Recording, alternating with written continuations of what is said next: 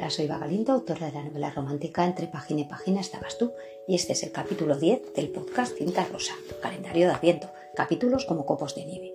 Hoy en el episodio me gustaría hablaros de moda. Como todo el mundo, tengo un pasado y una trayectoria en la que he sido redactora de moda para revistas online y offline, y luego también pues he cubierto algún evento eh, como fotógrafa de eventos de moda. Entonces, bueno, pues es algo que me parece bastante importante. No sé si vosotros os habéis fijado en los libros eh, que muchos personajes reflejan, o sea, es importante la vestimenta, ¿no? Quiero decir, por ejemplo, podrías definir cómo se siente una protagonista, pues si está en, pues si se siente empoderada, si no quiere que nadie se fije ese día en ella porque quiere pasar desapercibida. O sea, digamos que es como una herramienta más eh, para describir a los personajes. No sé si os habéis dado cuenta, pero, pero también la ropa demuestra en qué época se mueve, en qué nivel social está, eh, o qué nivel económico tiene, incluso eh, saber su personalidad. Si busca, por ejemplo, que se fije mucho en él porque es un poco estrafalario, digamos, y por tanto tendrá una personalidad un poco más fuerte porque va a permitir que todo el mundo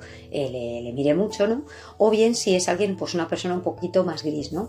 Eh, a mí en el libro también hago que mi personaje, que Rachel, pues muestre este tipo de, de casos, ¿no? O sea, quiero decir que si quiero que, ver que está muy feliz, bueno, pues lo hago de determinado modo, o intenta seducir a alguien, pues sé que se va a poner cierta ropa, ¿no? E incluso juego con el tema del maquillaje, ¿no? Con el rojo de labios.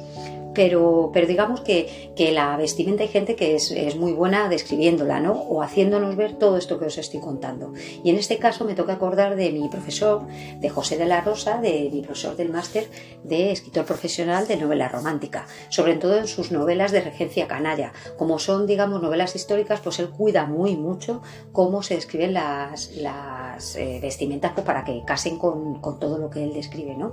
Con la época en la que, la que se desarrolla.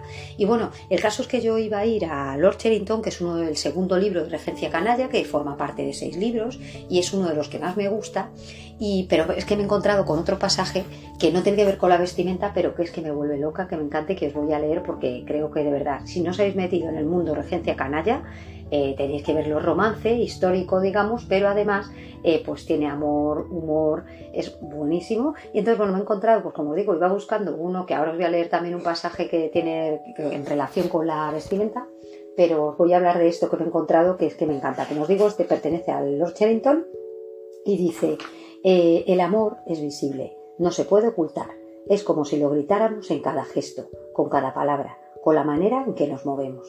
Ole, ole. O sea, no me digáis que, bueno, cada vez es que yo este hombre pienso que es mágico en la forma de describir, de, de, de contar eso, ¿no? El momento este de, de amar, ¿no? Me parece buenísimo. Y bueno, que os recomiendo totalmente que os metáis en su mundo, porque, bueno, Regencia Canalla, como os digo, tiene seis libros, si no recuerdo mal, el de eh, El secreto de un Lord, Lord Sherrington, Una dama inconveniente, Lady Milindres, Calpurnia y el último, el de Lord Crácula. Y bueno, ¿cuál mejor? De verdad, a mí Lord, Lord Sherrington es que me parece muy bueno, pero, pero vamos, el resto está súper bien también, y, y de verdad que os recomiendo que os asoméis a ese cosmos que él ha creado. Y bueno, y ya directamente me voy al pasaje que sí que tiene que ver con la vestimenta y que mirad cómo, cómo, cómo lo describe, ¿no? Es buenísimo. Dice: el delicioso vestido blanco de exquisita muselina la convertía en una diosa que surgiera de la espuma del mar y la hacía resplandecer.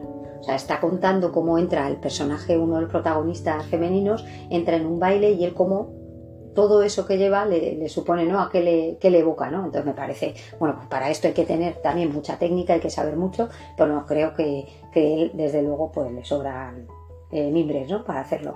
Y, y bueno, pues como os digo, no sé si os habéis fijado en esto de la vestimenta, no sé si leéis libros que, que tengan mucho esto importancia, pero a mí sí me gusta leerlo. Sí que me da, podría definir, por ejemplo, de mis personajes, podría saber quién es mi, o sea, Rachel, por supuesto, ¿no? Mi protagonista, pero los chicos masculinos, por ejemplo, podría saber si es Sergio Sanz o es Carlos Villa por la forma de vestir. Si me describen la forma de vestir, sabría cuál, cuál de los dos es. E incluso llega un momento de la trama en la que eh, Rachel él detecta que Sergio Sanz, el escritor de novela, de novela negra, le pasa algo porque ve que no lleva un complemento que él siempre suele llevar.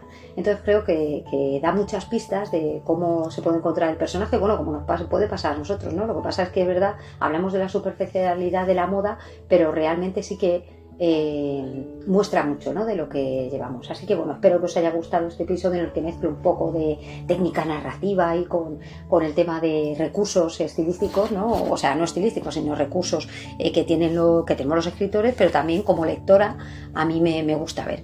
Así que nos vemos mañana en otro episodio, otro copito de nieve. A ver qué toca mañana. ¿Tocará chocolate? Venga, gracias. Adiós.